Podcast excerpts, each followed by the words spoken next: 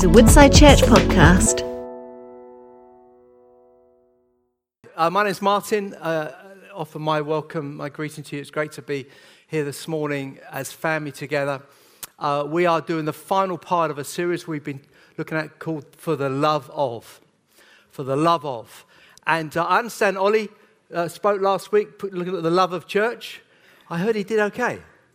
Yeah, yeah, yeah, yeah, yeah, yeah.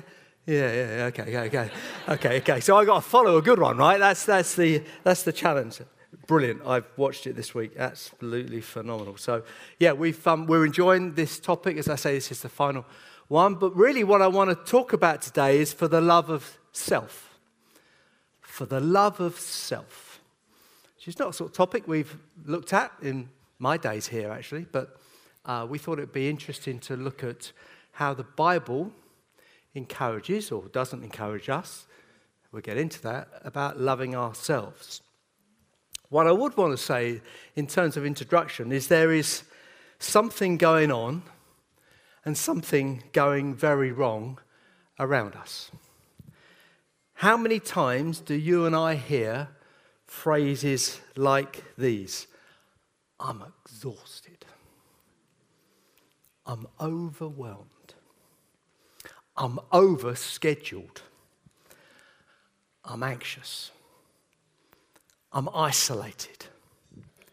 I'm dissatisfied. The list goes on, doesn't it? Now, don't get me wrong, there are seasons of life that we all feel those things, of course. But it feels like everywhere we go and every person I speak to and you speak to at some point or other recently are expressing those types of things. It's more of a, I guess, an epidemic proportions uh, of we're recognizing amongst us. So much so that you know when something's going on because the rest of society recognizes these things. So, one of the words that you hear a lot about now is mindfulness. Yeah? There's a lot of advice about having good mindfulness, mindfulness and self care. Even if you go on the NHS website, you will see the t- top four tips of mindfulness. Some of it helpful, to be fair. You see, the world recognizes that there is a problem, and we do too. But of course, the world's version of self care tends to take, or does tend to take, in my opinion, a, a, a good idea, but then ends up in a not a great outcome.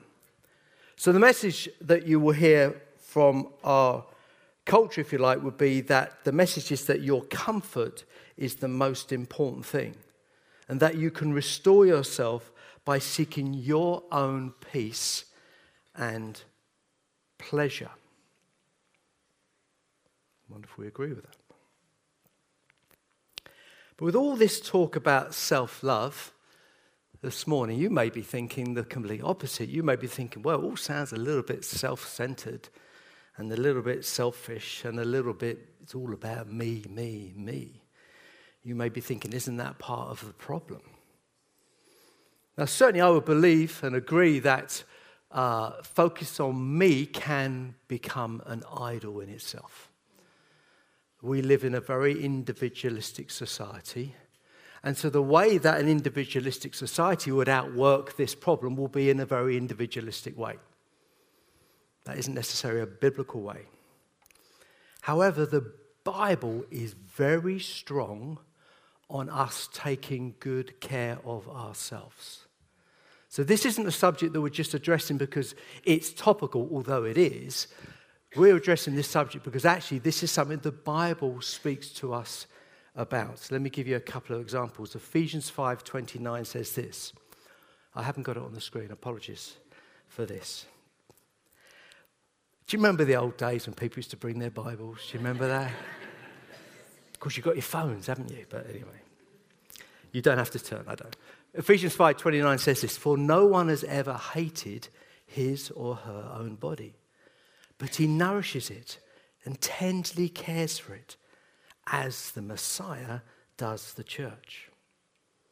Proverbs 19:8 says this, to acquire wisdom is to love oneself. So it's okay to love oneself. In fact, to acquire wisdom is a way of loving oneself. There's an awful lot of knowledge out there. You can go on the internet and find an awful lot of information, but wisdom is something so much greater. To acquire wisdom is to love oneself. People who cherish understanding will prosper. So we need to acquire some wisdom today to love ourselves well. And my first point is this loving ourselves begins by not focusing on me. Loving ourselves begins by not focusing on me. Let me illustrate this or give you some examples. Firstly, loving God, so love myself and not focusing on me means loving God and knowing his love for me. So suddenly, loving myself isn't all about me, it's all about him. And knowing his love for us. This is where we started. Our first, uh, if you like, um, anchor preach was for the love of God. So these things all weave together loving God and knowing his love for me. If I was to say to you that, let's imagine last Sunday it was announced that uh, a very well known prophet was going to be here this Sunday and was going to be sharing and speaking to us today, we'd probably all get quite excited, wouldn't we? Or may think of your favorite prophet. I'm not trying to, I'm not trying to minimize the prophetic gift. Please hear me. What I'm trying to underline is the word of God. So compare how would you feel if, if there was, doesn't matter who it was, somebody recognized prophetic uh, prophet was coming. Uh, I think a numbers would be, oh, that's going to be an exciting morning. Compare that with the idea that look forward to this Sunday because Martin Tibbert is going to be reading the Word of God.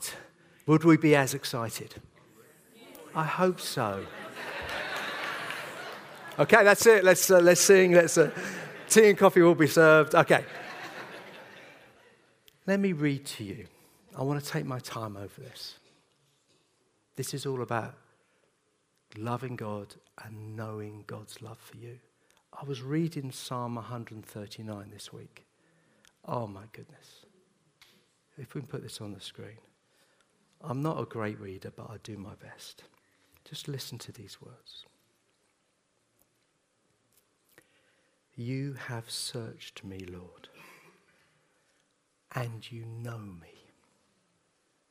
You know when I sit and when I rise. You perceive my thoughts from afar. You discern my going out and my lying down. You are familiar with all my ways. Before a word is on my tongue, you, you, Lord, know it completely. You hem me in behind and before, and you lay your hand upon me. Such knowledge is too wonderful for me, too lofty for me to attain. Where can I go from your spirit? Where can I flee from your presence? If I go up to the heavens, you are there. If I make my bed in the depths, you are there. If I rise on the wings of the dawn, if I settle on the far side of the sea, even there your hand will guide me. Your right hand will hold me fast. If I say, Surely the darkness will hide me, and the light become night around me, even the darkness will not be dark to you. The night will shine like the day, for darkness is as light to you. For you created my inmost being. You knit me together in my mother's womb. I praise you because I am fearfully and wonderfully made. Your works are wonderful. I know that full well. My frame was not hidden from you when I was made in the secret place, when I was woven together in the depths of the earth. Your eyes saw my unformed body. All the days ordained for me were written in your book before one of them came to be. How precious to me are your thoughts, God. How vast is the sum of them. Were I to count them, they would outnumber the grains of sand. When I awake, I am still with you.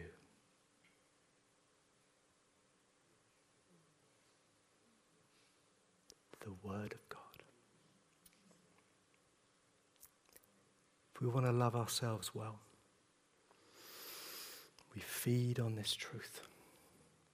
We drink it in. We find out how much God knows and loves us. Dawn and I last year were, went to Cyprus. And I don't normally do this type of thing, but there was a local, we were near Paphos, there was a, there was a monastery there. And there's a guy, uh, uh, uh there's a, it's a Catholic monastery, and there's a Saint Neophytus, I think his name is.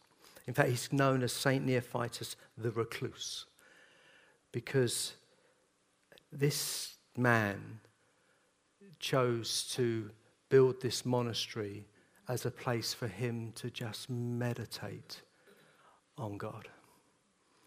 Now, I'm not saying that we should all go and build monasteries, but there's something that some of our, some of those who have gone before us have, have, have found something, captured something about knowing the depth of God's love so much so that they want to meditate and get away from everything to, to really pour their energies and their thinking into these truths. In fact, Dawn and I went to see this monastery. It was quite beautiful. And then I realized up the hill was another smaller monastery. It was really just a cave that had been sort of cut out of the rock. And that's because this guy, St. Neophytus, he, he, because he became known as a recluse and known for his intimacy with God, crowds would gather. So he left the monastery he built and he built another one further away from people so he could invest and meditate on how wonderful God is and what God feels about him. It's just like, wow. Do you ever think sometimes I've missed something here of what it's like to be overwhelmed by the truth of what God's love is like? I want to maybe for you that's part of what you need to do. You need to really to know to love yourself well you need to focus less on you but more on god and find out more about what god thinks of you.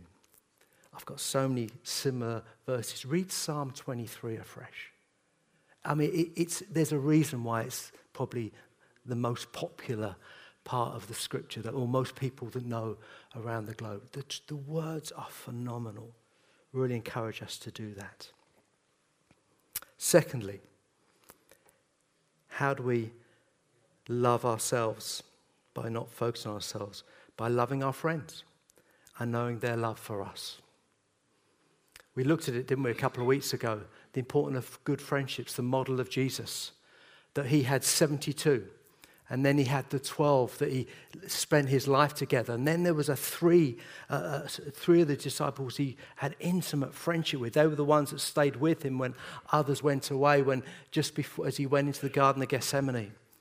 But he also had another three, a, a small family. They were like uh, table, kitchen table friends, if you like. Lazarus, Mary, and Martha. And he'd spend time with them. See, loving ourselves isn't just removing yourself from everything Sometimes it's as practical as making sure you've got f- good friends around you.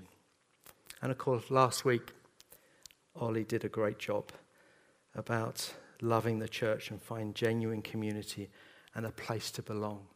You see, this is where the world goes wrong. It says to love you, you need to take yourself out of everything. But actually, to love you well, you need to make sure you know God, you have great friends, and also you're part of a local church community. Sadly, uh, Satan deceives so many Christians that they get, they get caught up in the lie that, that, that they, they can actually find their way by separating themselves from local church. I thought Ollie brilliantly um, brought about a, a moment when he talked about when people have been hurt through church. I was in a group, a community group this week, when uh, I think 80, if not 90% of the people in the room have had an experience in church where they've been deeply hurt by it. Two of the people in the room were Dawn and I, and two of the people expressing that we've been hurt too was Dawn and I. I know what it's like. I know what it's like. But we mustn't allow that to rob us of all that the church can be. Hebrews, it says this, therefore, brothers and sisters, since we have confidence to enter the most holy place by the blood of Jesus, by a new and living way opened for us through the curtain, that is his body, and since we have a great priest over the house of God, let us draw near to God with a sincere hearts and with full assurance that faith brings, having a heart sprinkled to cleanse us from a guilty conscience, and having our bodies washed with pure water. Let us hold unswervingly to the hope we profess, for he who promises faithful.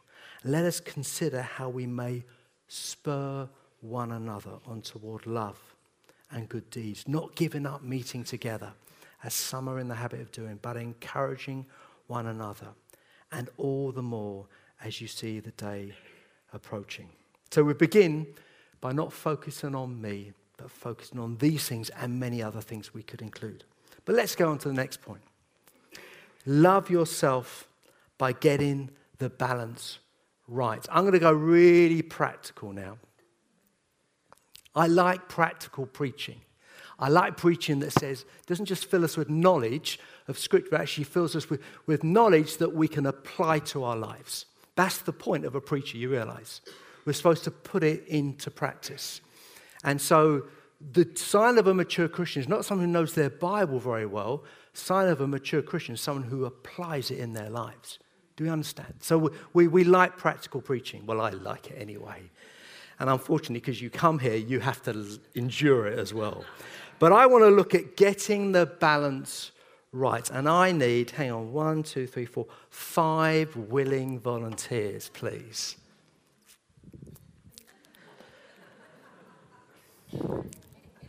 Haniel, did you just shout out? Haniel?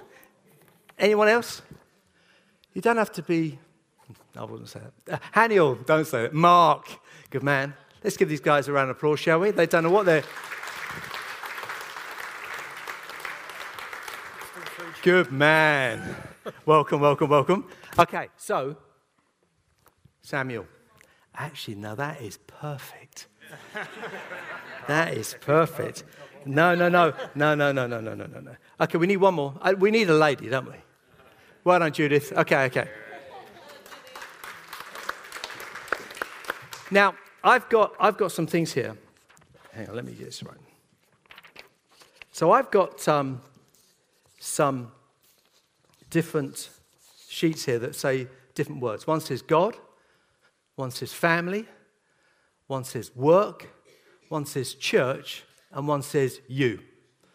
Okay, and I want to just unpack together and agree together how we get the balance right in our lives. Is that okay? Do you understand? Because remember, we're all exhausted, we're all overwhelmed, we're all too busy, dot, dot, dot, yeah? Okay. But how do we make this work? Yeah? Okay. So, um, well, let's, let's start with God, shall we? Samuel. yes. Okay, so, well, let's, I tell you what, let's, let's do it this way. Just, just hold this up.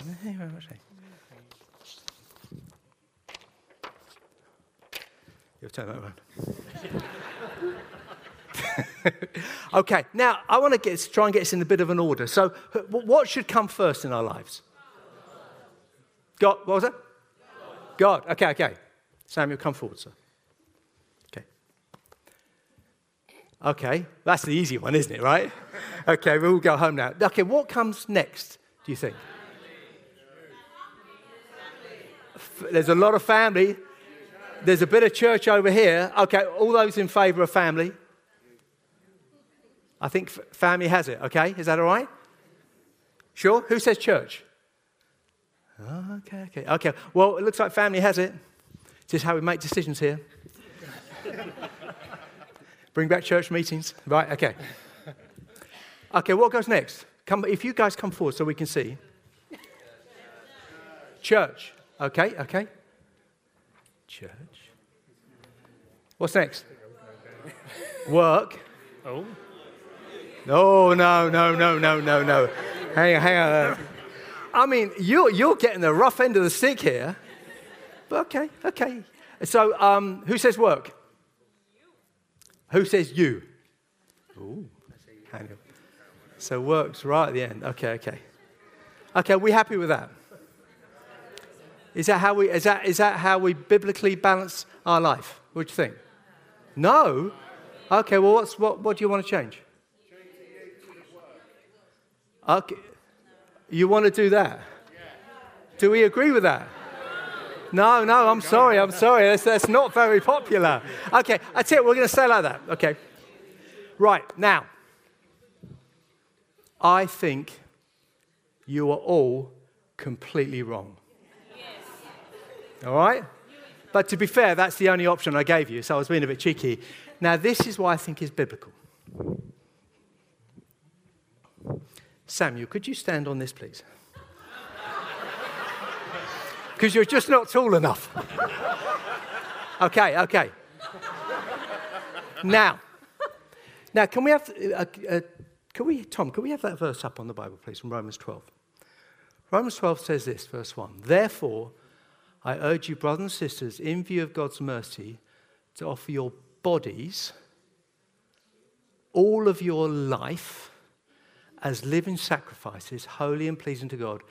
This is your true and proper worship. See, what happens, we all do this. But what happens, we think the right answer is putting God first. And all these things come in any order afterwards. It doesn't matter. The reason why that's wrong, family, is because the way you are with your family is, a, is, is an aspect to how you worship God. The way you are at church is an aspect to how you worship God. The way you love yourself, even love yourself, is an aspect of your worship for God. And the way you work is a way you express your love and adoration of God. Do you understand? So, so any order, so often people say, oh yeah, God is first, then family, then church, then the, completely wrong. Biblically, completely wrong. Now, there's another thing that is wrong in this. Is that okay? Do we happy with that? Do you agree with me?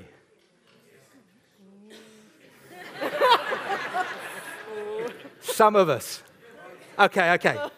It's really important. It's really important because how I am as a dad, just think about it. How I am as a dad, whether I love my wife, whether I love my kids well, is, a, is an expression of how I honor God and worship God. That's what those verses say. That, see, we separate these things. We think, well, God is about, worship is about singing songs. It's not, David, it's not about singing songs, is it? See, it's not, see, we, we don't have a time of worship. I mean, we often use that phrase, and I often use that phrase, but we actually use songs to glorify God. Yeah? We speak out truths. That's what we're doing. But it's the way I love Dawn and the way she loves me is it's worship. It's worship to God, yeah?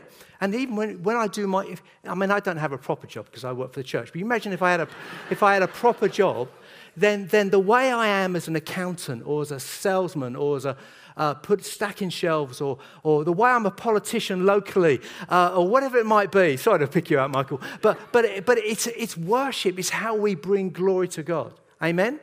It's, re- it's really encouraging because it means everything you do, God's interested in, everything you do is an aspect of worship. Okay, that's point number one.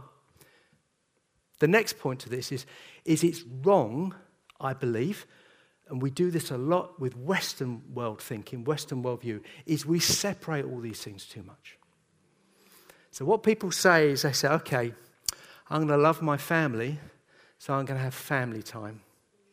And what they mean by that often is they may even do this on a Sunday. They say, We're not going to church today because it's about family today. And so they, they're all about their family. That's, that's, that's a very Western world way of viewing things. It separates everything into different compartments. It's for, for our other friends from different parts of the world, whether you've been born here or whether you, your culture is this, it's far more things are far more intertwined. So let me explain. So really these things shouldn't be separated. Let's have a look. Family, church, well, let's keep work separate from it. Sorry, Mark. Okay, okay. But actually these, not, not too separate, not too separate. But uh, so really these three are very tight. Can you please come and start? Maybe, you need to put sort of hold that across there, and you know, you know, th- th- th- these should be these should be so so more interlinked.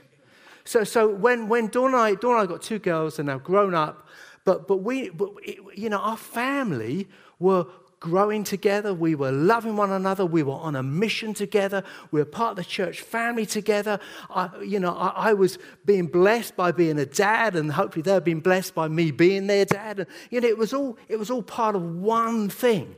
It was now. Do you understand? And so I think, particularly the Western mindset, we tend to separate these things in an unbiblical way. It's not the model, I think, that we're given in Scripture. Now, let me just, okay, you can come away now. Let me just give a little caveat to this. What I'm not saying is that I don't and haven't prioritized my family at times when I've needed to. So, I'm, so there's been moments when um, the girls have needed us. Uh, and we've, when they were particularly particularly their teenage years, actually. That's when, when, when, when kids particularly need more of you, not less of you. Uh, and so we were, I, my girls, Dawn, our girls have never said to us or, or said, you know, you were always at church meetings. You know, you know, or pastoral matters in the church always out trumped our challenges. It, I, it didn't happen, and I don't think it should happen. Do you understand? So I'm not saying that suddenly these are on a level playing field necessarily. It depends what's going on. But what can happen is this could you come down, please, God? Thank you. Judith, Judith, could you come and stand on that? See, what often happens when we're thinking this is an isolated thing is we actually, could you hold that bit higher? We actually, hold that bit higher. Thank you. We actually make, make family our idol.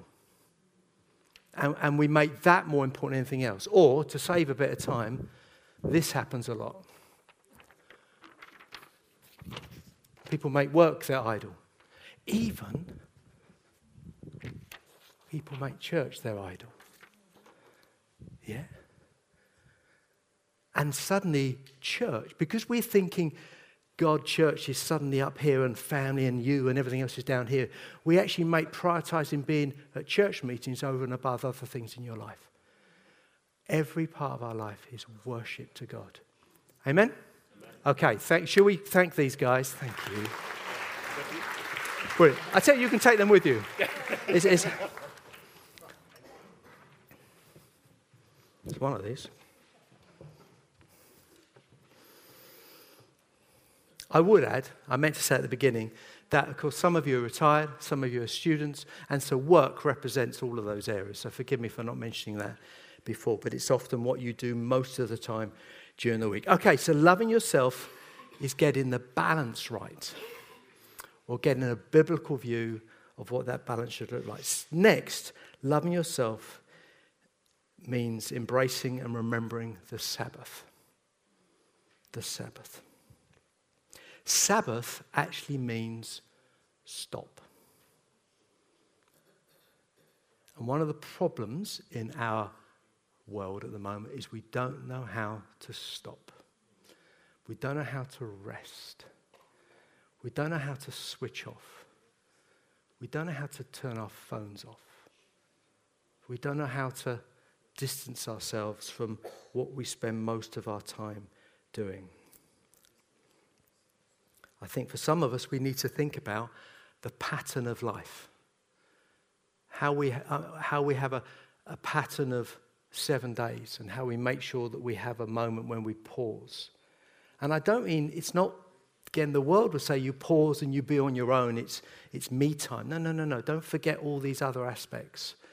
So some, some, some have said that Sabbath is not coming to church because it's about me and it's about, no, no, no, that's not what it means. But it means stopping what you would normally do throughout your week to pause and reflect and delight in all that God is doing amongst you. But you know, Sabbath is more than just a day. John Mark Comer uh, wrote these words Sabbath is, is more than just a day, it's a way of being in the world. It's a spirit of restfulness that comes from abiding, from living in the Father's loving presence all week long.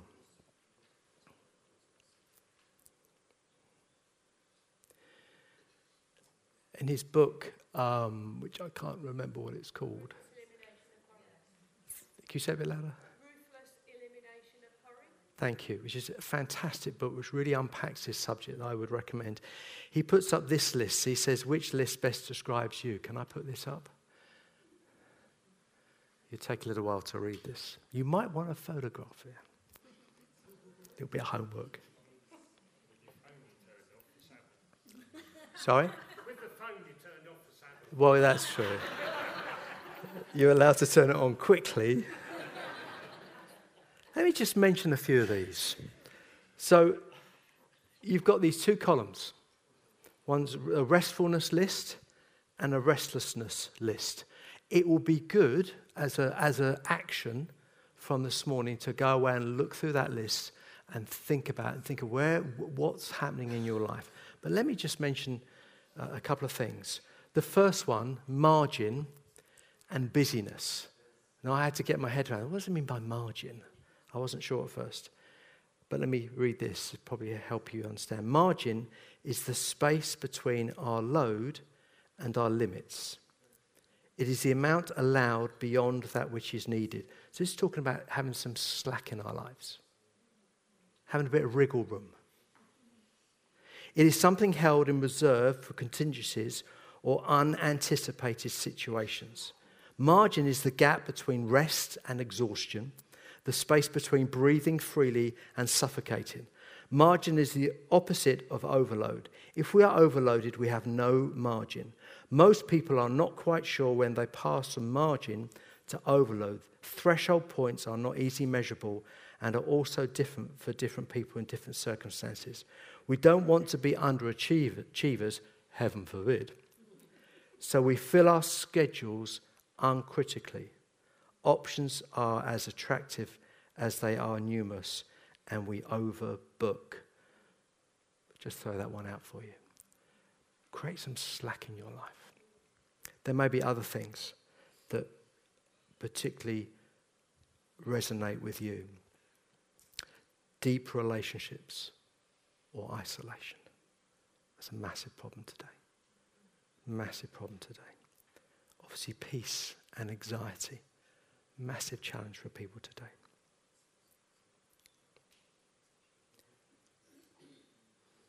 Okay, and finally, love yourself by choosing what is better.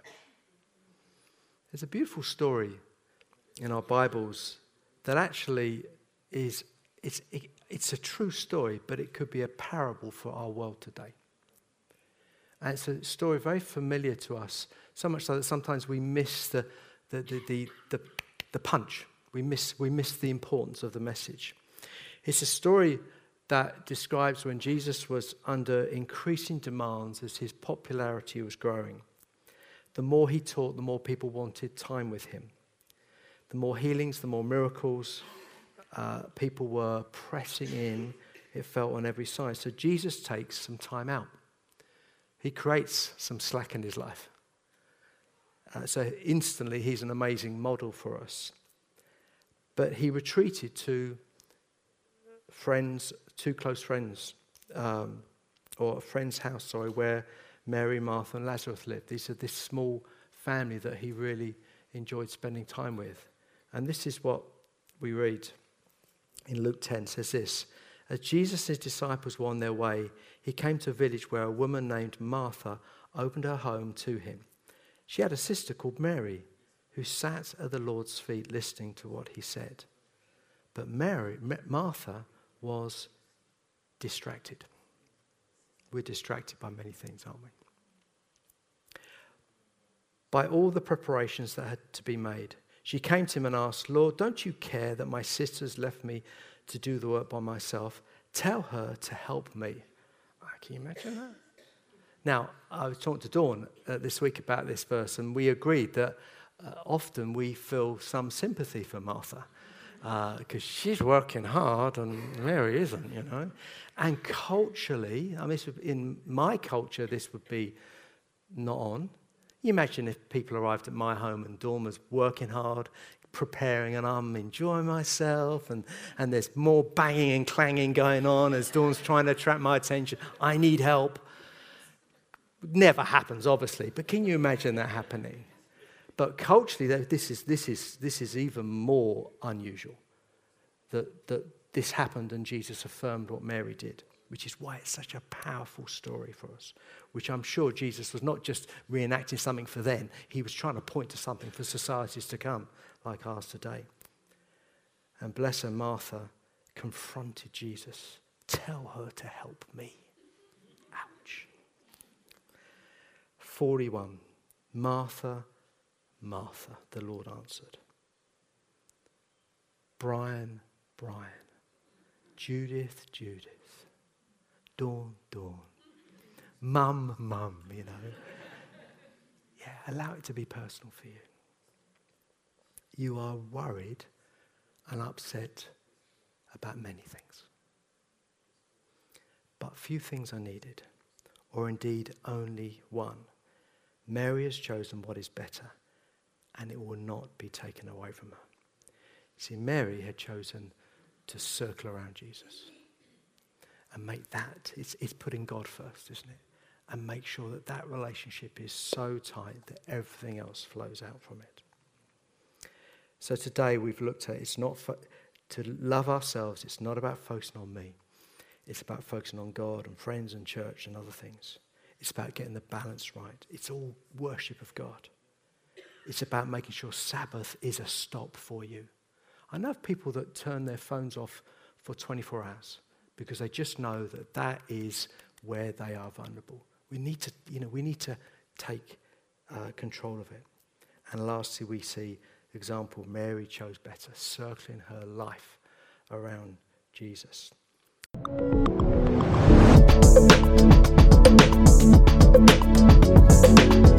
You have been listening to a Woodside Church podcast. For more information, visit woodsidechurch.com.